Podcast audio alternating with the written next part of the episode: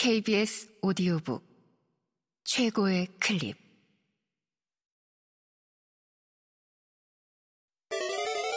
이 S 오 D 오 북.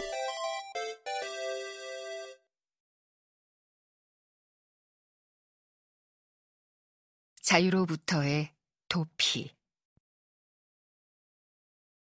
에리히 프롬 지음. 성우 이자영 읽음.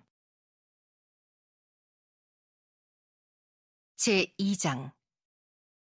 개인의 출현과 자유의 다의성. 자유란 근대인에게 무엇을 의미하는가? 근대인은 왜, 그리고 어떻게 자유로부터 도피하려 하는가 하는 주요한 주제를 다루기 전에 현실과는 다소 동떨어져 보일 수도 있는 개념을 검토해야 한다.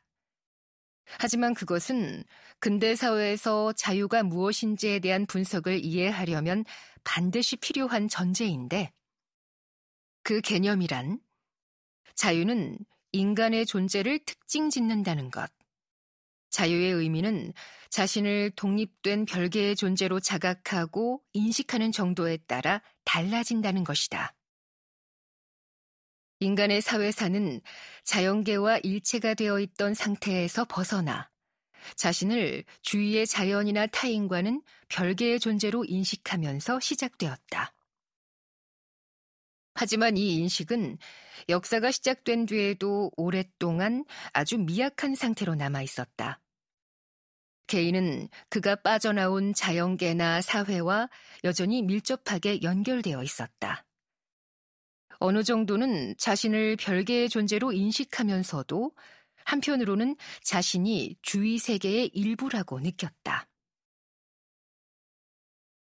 개인이 원시적 유대 관계에서 차츰 벗어나는 과정, 즉, 개체화라고 부를 수 있는 과정은 종교개혁부터 현재에 이르는 수세기 동안의 근대사에서 절정에 달한 듯하다. 개인의 생활사에서도 같은 과정을 찾아볼 수 있다.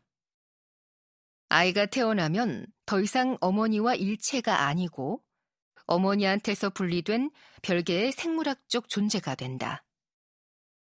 이 생물학적 분리는 개체적인 인간 존재의 시작이기는 하지만 아이는 기능적으로는 상당히 오랫동안 어머니와 분리되지 않은 상태로 남아있다. 비유적으로 말하면 개인이 외부 세계에 자신을 고정시키는 탯줄을 아직 완전히 절단하지 않은 정도에 따라 그가 누리는 자유의 양이 정해진다. 하지만 그를 외부 세계와 연결하는 이런 끈은 그에게 안도감과 소속감, 어딘가에 뿌리를 내리고 있다는 느낌을 준다. 나는 개체화 과정을 통해 개인이 완전히 출현하기 전에 존재하는 이런 끈을 원초적 유대라고 부르고 싶다. 그것은 정상적인 인간 발달의 일부라는 의미에서 유기적이다. 그것은 개성의 부족을 암시하지만 개인에게 안전감을 주고 방향을 제시한다. 그것은 아이를 어머니와 연결해주고 원시 공동체의 구성원을 그의 일족이나 자연과 연결해주고 중세인을 교회나 그의 사회적 계급과 연결해주는 끈이다.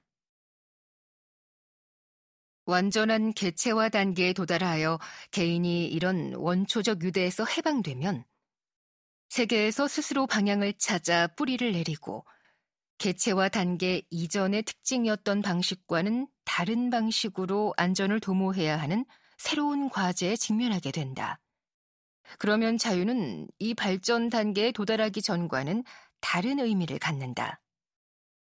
우리는 여기서 걸음을 멈추고 개인과 사회의 발달과 관련하여 좀 더 구체적으로 이 개념들을 논하고 명확히 할 필요가 있다. 태아에서 인간으로 비교적 갑자기 변하고 탯줄이 끊기면 아기는 어머니의 몸에서 독립한다.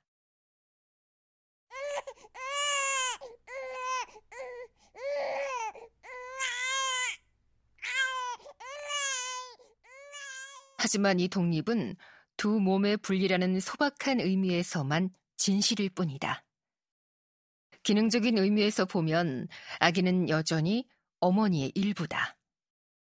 어머니는 아기를 먹이고 이동시키고 생명 유지에 필요한 모든 점에서 아기를 돌본다. 아이는 서서히 어머니와 그 밖의 사물을 자신과는 별개의 존재로 생각하게 된다.